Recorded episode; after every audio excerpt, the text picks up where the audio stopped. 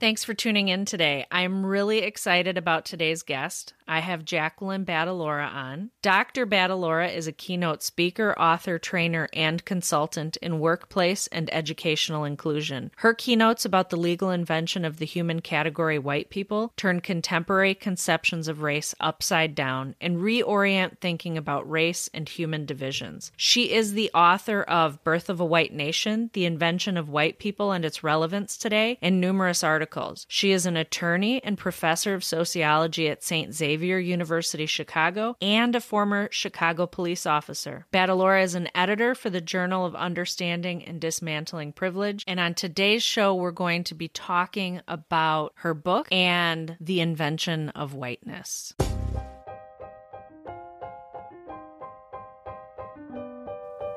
You're listening to Speaking of Racism, the podcast dedicated to frank, honest, and respectful discussions about race and racism in the U.S. I'm your host, Jen Kinney. Pull up a chair and let's talk. Special thanks to Grapes for the music. The song is I Don't Know featuring Jay Lang.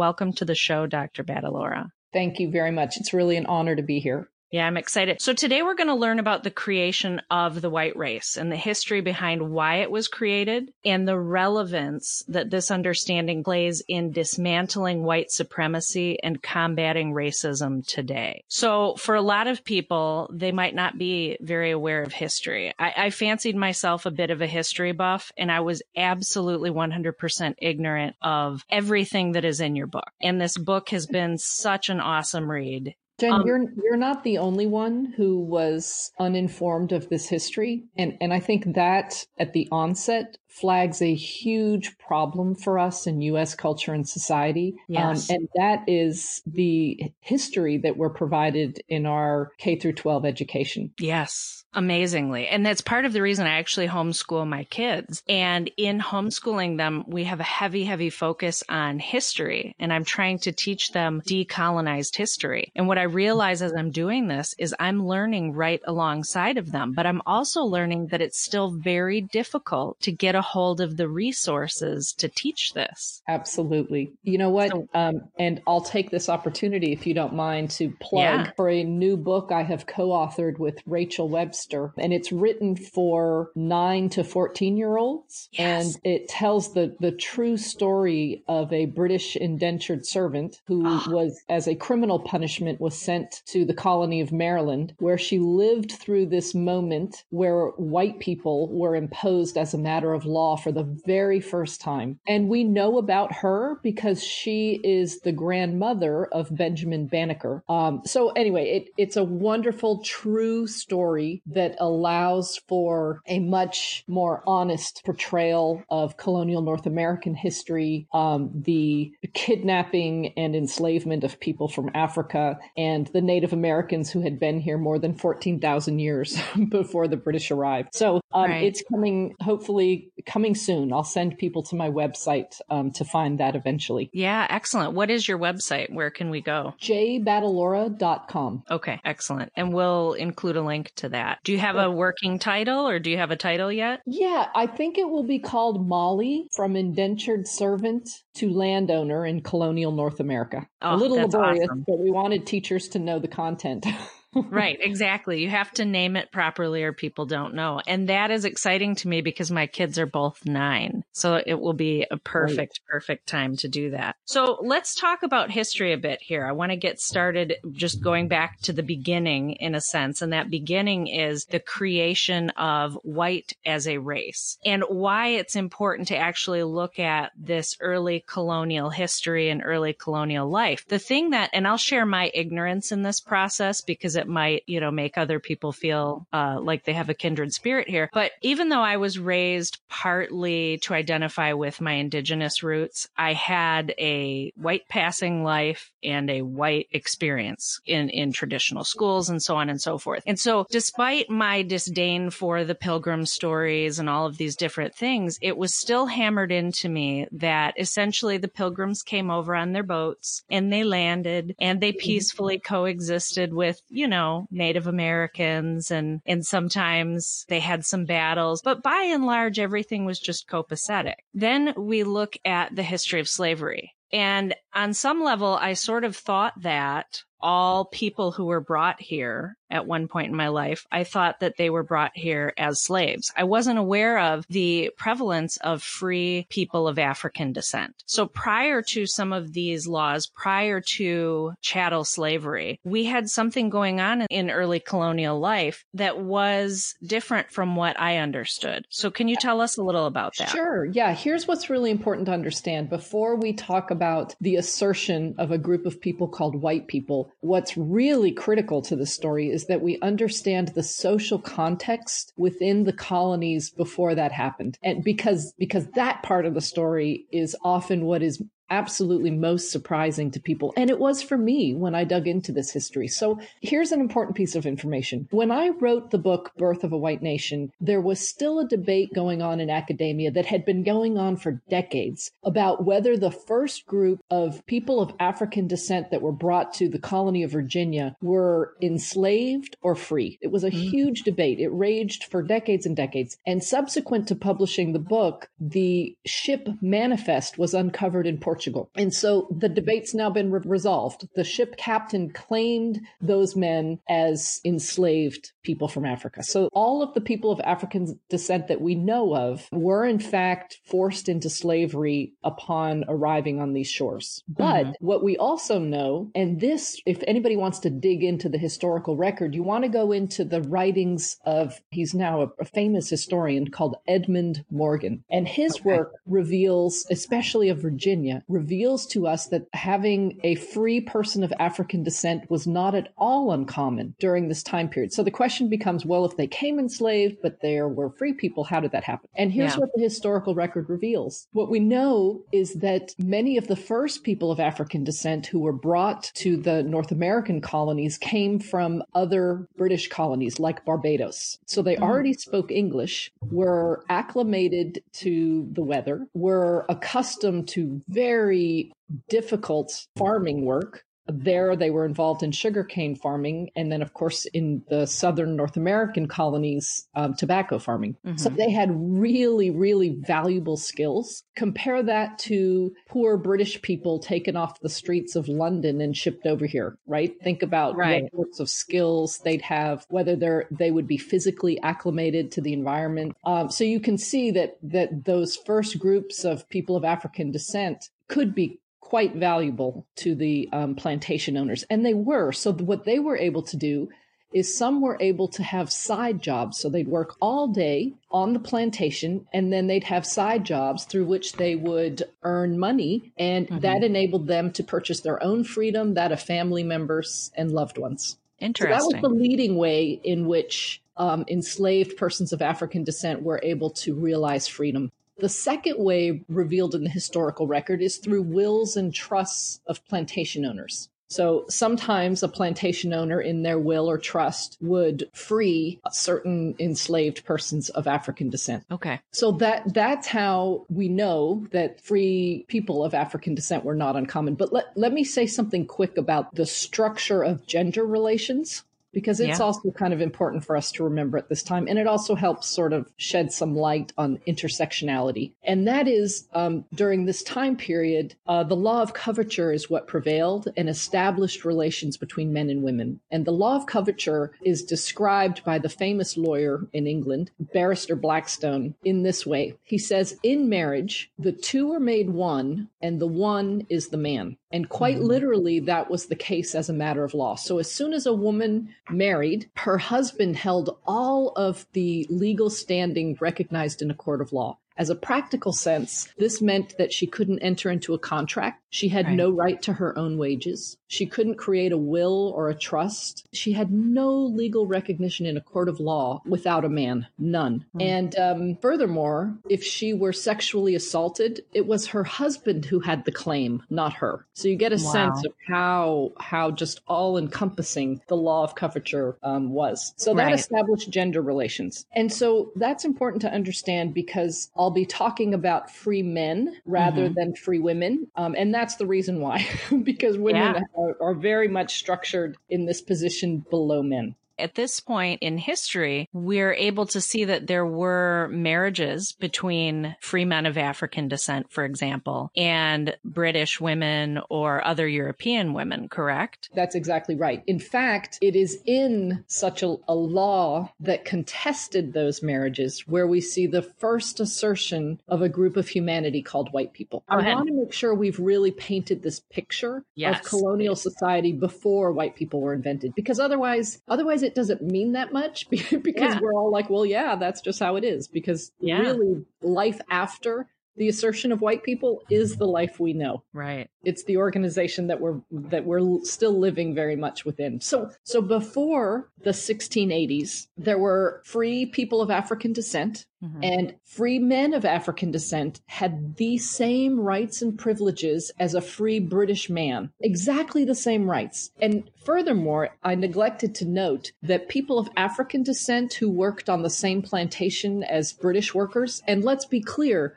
the vast majority of the workers on plantations were British, poor British men. So people of African descent and British descent worked together. They were treated the same on the same plantation. They ate together, they slept together, they worked together. So there was no no hierarchy dependent upon one's nation of origin. That simply did not exist. So that's important to note. Then, yeah. when you look at life for free people, um, free British men and free African men, again, had the same rights and privileges as a matter of law. So that meant free men of African descent could vote, and they did. They could own enslaved African people, and some did. Mm-hmm. They could own European or British indentured servants, and they did. They could marry a person of the opposite sex, regardless of her nation of origin, and they did with abandon. And they could also, by the way, run for public office, but I can't find a single record in the historical material of anyone who chose to do so.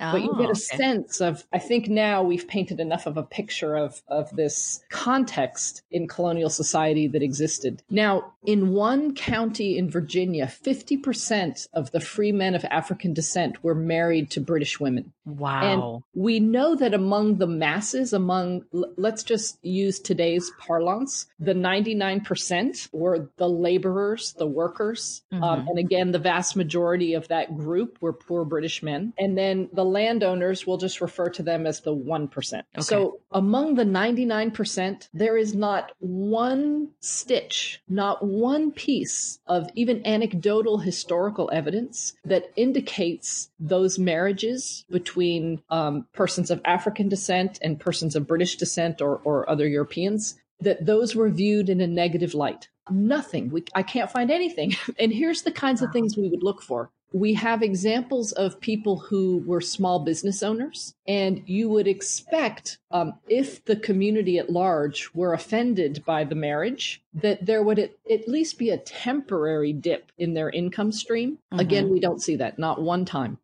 Wow.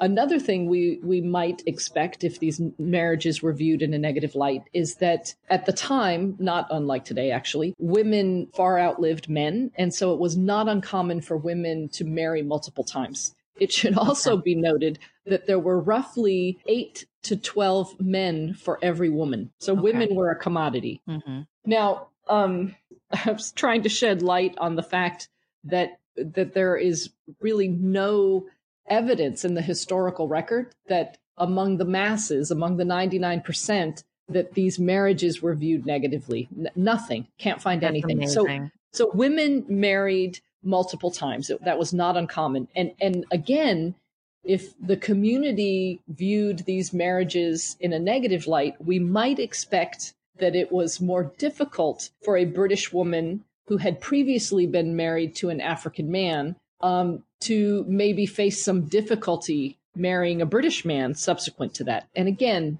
you, you just don't see that in the historical record. So right. there was resistance to the marriages, but it did not come from among the masses. It came from the ruling elite, specifically in 1664 by the Maryland lawmakers. And what they did, mm-hmm. and this is the really important part. So pay attention to the language of the law. In Maryland, they passed a law in 1664 that punished British and other freeborn women who married enslaved Negro men. And they imposed extremely harsh punishment upon these women. The women were enslaved for the duration of their husbands' lives, and any children they might have are enslaved into their 20s. So, really serious consequences. And yeah, when I was reading that in the book, I was really, it, it just, it really hit me hard because, too, it puts them in a position where it almost allows people to take advantage of that and maybe even encourage that for the purpose of trafficking and slavery, right? Absolutely. Well, that's what's so interesting, right? Is in the law of 1664, the lawmakers explained the purpose for the law, which they claimed was to in uh, to restrict and, and, block these quote shameful matches unquote mm-hmm. they went on to say that these british women are clearly forgetful of their of their place and they state quote british are deserving of rights and privileges from which others can be denied end quote and so in, in explaining the purpose of the law, they clearly intended to prohibit and restrict the marriages, but quite the opposite occurred, as you suggest in your comment. In fact, plantation owners had nothing but incentive for these marriages to take place because as soon as she says, I do, that property value has just gone up. Wow. The landowners now have property in the British indentured servant or European indentured servant who married an enslaved man of African descent on the plantation, and then any children that they have increase the value further. So it's not until 1681 that uh-huh. lawmakers in Maryland correct for this problem with the law. This time they get it right. But pay attention to the language of the law. Mm-hmm. In the law of 1681, the amendment to the law of 1664, the lawmakers punish, quote, British and other white women who marry enslaved Negro men. At this time, they got it right because they impose a punishment on anyone found to have encouraged the marriage on the person who performed the marriage as well. So that time it had you know, the expressed desired effect, which was to limit and restrict those marriages. But you notice the language in the law. Something mm-hmm. happened between 1664 and 1681. Right. That caused an entirely new group of humanity that appears nowhere else in colonial law prior to this moment. And that is a reference to a group of people called white people. Right. And that's where we see it begin 1681. 1681 is the first reference in law. And so mm-hmm. the question, of course, becomes well, what can it, what can help us understand that? Obviously, lawmakers don't just go invent groups of people unless it's to serve a purpose. And the answer to the question is Bacon's Rebellion. And it raged in neighboring Virginia for well over a year. It was huge. Yes. Um, and we know a lot about how the ruling elite responded to and experienced this rebellion, whether they were in Virginia or other colonies in North America. So what, what's yeah. obvious from this rebellion, which lasted well over a year and ultimately wasn't put down until the British sent troops in, mm-hmm. what was obvious about it is that it terrified the ruling elite in North America the British ruling elite were really troubled by this. And you can imagine, right? If you are part of the one mm-hmm. facing a disgruntled 99%, that would be pretty threatening, I imagine. And this rebellion again was really significant and, and had an incredible impact um, on the ruling Yeah, it elite. seems it seems as though Bacon's rebellion was really the turning point in a sense that moved all law in a radical way forward to separate and divide. Can you tell us what, tell us about Bacon's rebellion? I know it's really in depth and detailed, but just as a general discussion, what was Bacon's rebellion? Sure. Well, perhaps it's best to start with what gave rise to the rebellion. And so here's okay. just a, a, little sketch of that. So mm-hmm. prior to Bacon's rebellion, there had been a population boom in England. And so there was always this ready supply of um, indentured workers to come and fill the labor supply needed on the plantation. So there was just this ready supply of poor British people who were pulled out of workhouses in England the prisons were emptied, and folks were sent to work as indentured servants. So that mm-hmm. ready supply of labor died out. And so plantation owners were panicked about how they were going to replenish their labor supply. So what they began to do was impose um, impose really harsh punishments on indentured servants for relatively minor infractions. And so that became a mechanism for keeping workers longer. So you can imagine that laborers were were frustrated um, furthermore, the king had given most of the good land to his friends. So even if you were lucky enough to complete your term of indenture and save some money to purchase land, there, there wasn't a whole lot around. Right. And to make things even worse, the king increased taxes and the price of tobacco had dropped. So it was in many ways the perfect storm for a rebellion. So what was happening was that the masses were finding it harder and harder to finish one's term of indenture within the original agreed upon time to survive or have any opportunities for success if they completed their term of indenture. And then even those who were small farmers were finding it increasingly difficult to compete with the large plantation owners who were increasing the number of workers who they didn't have to pay at all. So this is right at that historical moment where there's a shift from British indentured workers being the masses of laborers mm-hmm. to kidnapped people from Africa. So this represents that shift um, okay. in time. All right. So we've set the stage then prior to Bacon's rebellion. So what happens during Bacon's rebellion? Sure. Well, what gave rise to Bacon's rebellion um, all of those factors really made it this perfect storm. Nathaniel Bacon led the rebellion and he was furious with the, the lawmakers in Virginia because they wouldn't respond violently to the neighboring tribes who Nathaniel Bacon believed had murdered some of his neighbors. Mm. So the first phase of Bacon's rebellion focused on a, a slaughter of native of Native American peoples who were on the outskirts of the colony of Virginia.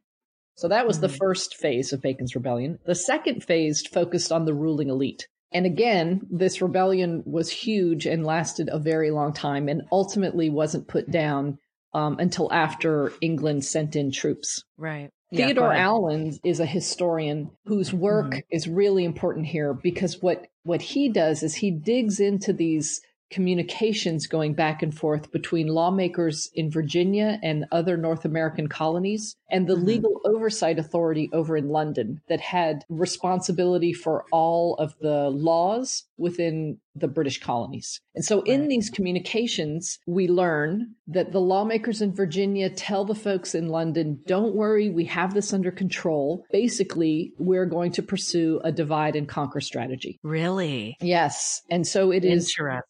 Right. So following that series of communications, we see mm-hmm. the assertion of a group of humanity now called white people in law. And some of the first laws included things like British and other white men and women, actually in Virginia was their law in 1691. And it, it prohibited white men and women from mm-hmm. marrying members of native tribes or people of African descent. Right. Another law prohibited free blacks from being in a possession of a weapon or powder. Mm-hmm. Another law prohibited blacks from testifying against a white person. So there were many, many more laws, and actually, laws of that like continued to get passed into the next quarter of the next century. But let's just, if we just look at the three I mentioned, mm-hmm. I mean, it must have been extraordinary. And, and I'll put myself in the shoes of a, a British indentured servant. So my whole life, I've known myself as British. And all of a sudden, I'm being told, and of course, communications didn't happen quickly like today. Right. And we know from the the record that these bundle of laws that were passed were required by law to be read two times every year at the courthouse steps and at church on Sunday. Yes, so, I read that. Yeah, so there was a, a, an effort underway to make sure this new social arrangement was was known to everyone. Yeah, that was amazing. I actually lived in China. And so I learned quite a bit about the way the communists communicated on Mm. large scale. And many times when I get into conversations with people who don't understand this history that we're talking about right now, and they seem frustrated with this notion that there was this large scale attempt to create the white race and, and what that looked like, it, it's as if they think everybody was so removed and not capable of talking and interacting. So when I read that twice a year, these were read at these two points, I found that eerily similar to what the communists did. Right. Yeah, right. You don't have internet and social media and other means to communicate in mass. So you use Right. these cultural sites where large numbers gather. Right. So if you look at just those few laws where mm-hmm. This reference to a group of people called white people first appears, they make it absolutely clear that white people, as invented in law, were presumed superior. There's just no doubt. It was fundamentally part of how they were constructed through these laws. Take, for example, black people being prohibited from testifying against white people Yes. we have we have to remember that the context that preceded these laws was one where people of African descent and British descent working on the same plantation were treated the same. And in a context where free men of African descent and free British men had the same rights and privileges as a matter of law. What I find is people have the hardest time holding on to that reality hmm and then to move on to talk about how these laws that asserted a group called white people changed society into one that we now recognize. Yeah. So let's talk about that a little bit. So then when the United States came into existence, did all of this go away with the creation of the US? Well, not at all. In fact, one of the things I wanted to explain a little further is that it's really problematic to refer to the white people that were invented in 1681 as a race. The language of race didn't even become common until the 20th century. It was not until the late 1700s that we see race used in a manner connected to humans which was more than a hundred years after white people were invented. So what was being constructed in these laws was concepts of groups of humans with very different understandings of their, their value and worth within colonial North America. hmm Because from its invention, whiteness was assigned superiority and that it, there's not a law you can look at here in light of the mm-hmm. context that pre-existed it where people of african descent and european descent lived the same lives faced the same laws and opportunities. These laws for example the one that made it illegal for a black person to testify against a white person. Like what what did a british indentured servant or a free british person learn about what it meant to be white just from that one law? Right. So the laws makes the, these laws and and this moment make it absolutely clear that white superiority was built in to the very assertion of a group of people called white people. So the concept of a white race, however, really doesn't emerge for more than 100 years. Okay. Yeah, so ra- the terminology, the concept of race as attached to humans, race was assigned to animals for the purpose of breeding at this time, but it's really not for more than 100 years that it becomes commonplace. In fact, if you look at the first US census, which was taken in 1790, the census doesn't refer to groups as races. Oh, really? Yeah, there is one reference to race that I have found in that period, and it's in um, Thomas Jefferson's notes on the state of Virginia. I think only one time is the word race used, and that's because he was, you know, he was a kind of a naturalist,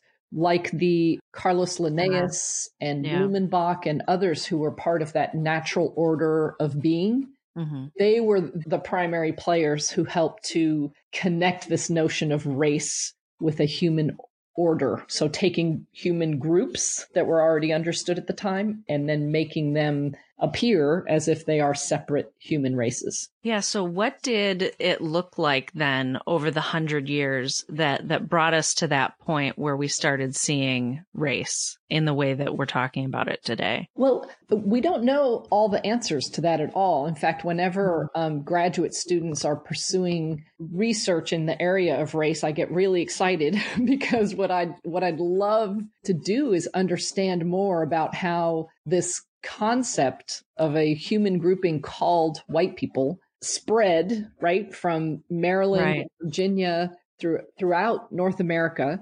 I know it went into Canada by the early 1900s. I, it likely went in before that, but I I studied their um, census data, and it's not actually in the census questions that you find their use of that terminology, but in the mm-hmm. instructions to the census takers is where I found all of the information. So, so we know we know that it has that it spread. And by the time of the American Revolution, you know, we had the Declaration of Independence, and right. in 1789, the very first Congress of the United States of America met for the first time, obviously, with the task of establishing all the laws of this new country. And the naturalization law, which is the law that defines the legal process one must go through to become a citizen if you're not born here. And naturalization law, according to our founders, determined that you must be white to naturalize a U.S. citizen. That was a requirement in law for more than 150 years. And it's a terrific example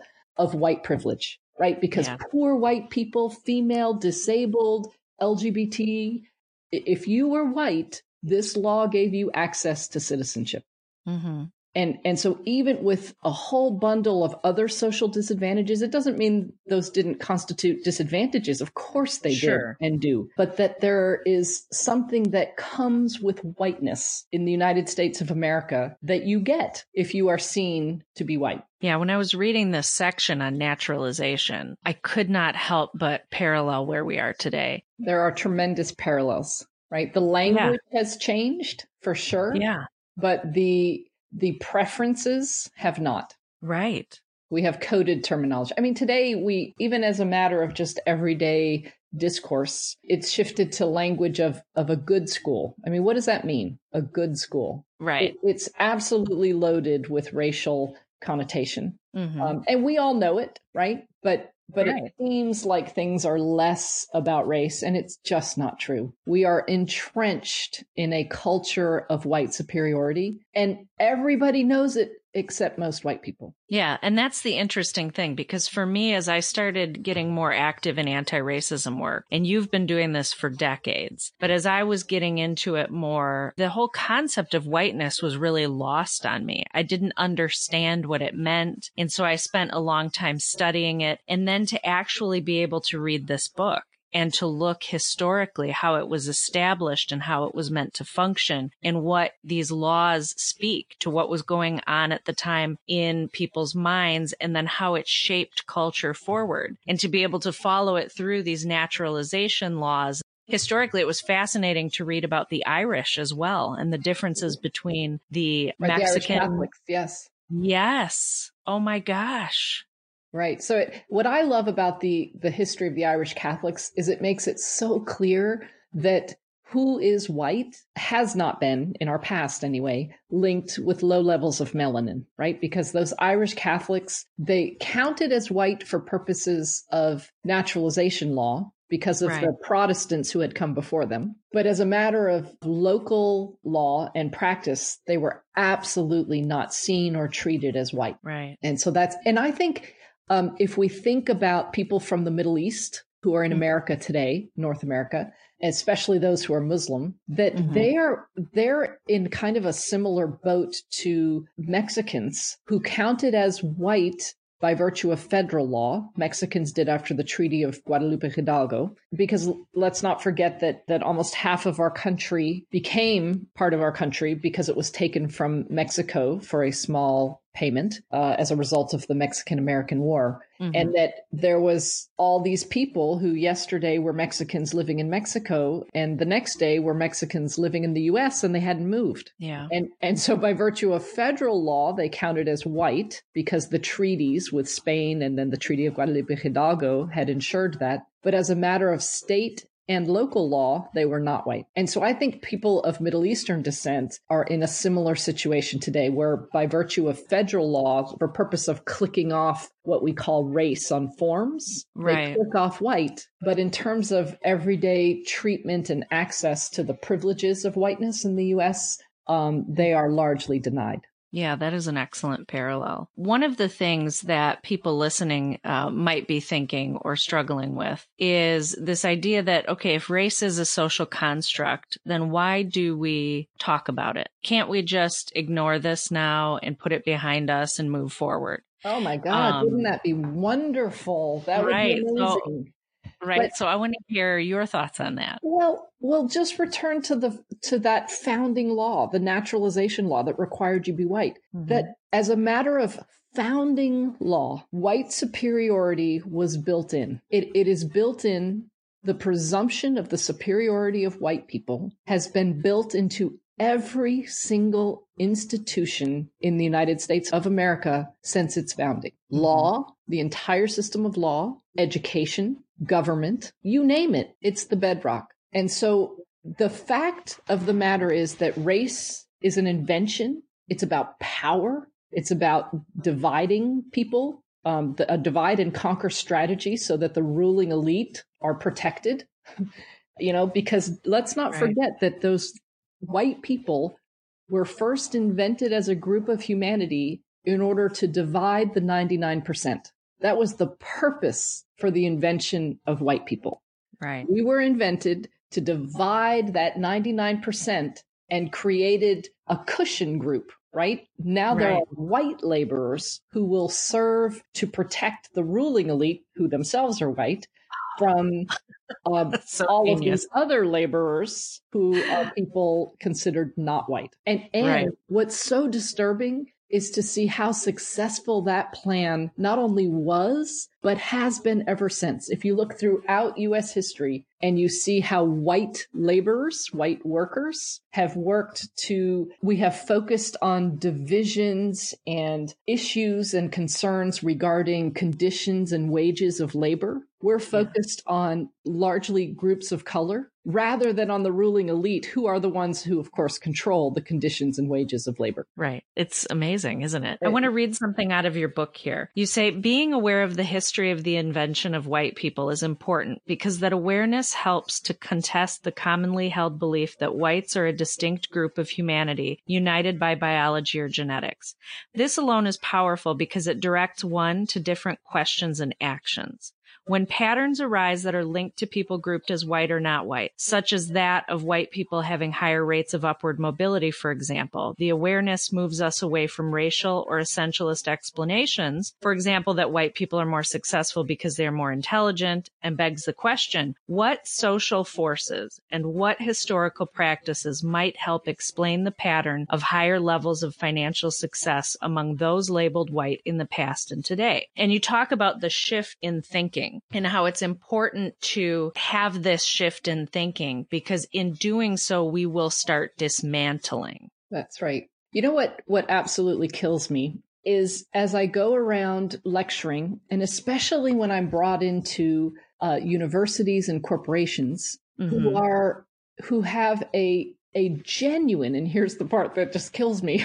they are having a yeah. genuine issue with whether white privilege is a something. So when you know this history, it's that's a ridiculous yes question. It's an absolutely ridiculous question. And I have to always remind myself that I too didn't know this, right? That I right. I sort of stumbled upon the fact that white people were invented. I was I was digging through laws looking at legal restrictions on marriage and I realized uh-huh. that that this category of humanity called white people vanished at some point and I knew just enough social constructionist theory to be dangerous, you know, to go back and, and realize, oh my God, white people were invented. Um, right. And so, you know, I have to remember that I I too learned this and that there's a very real reason we don't know it.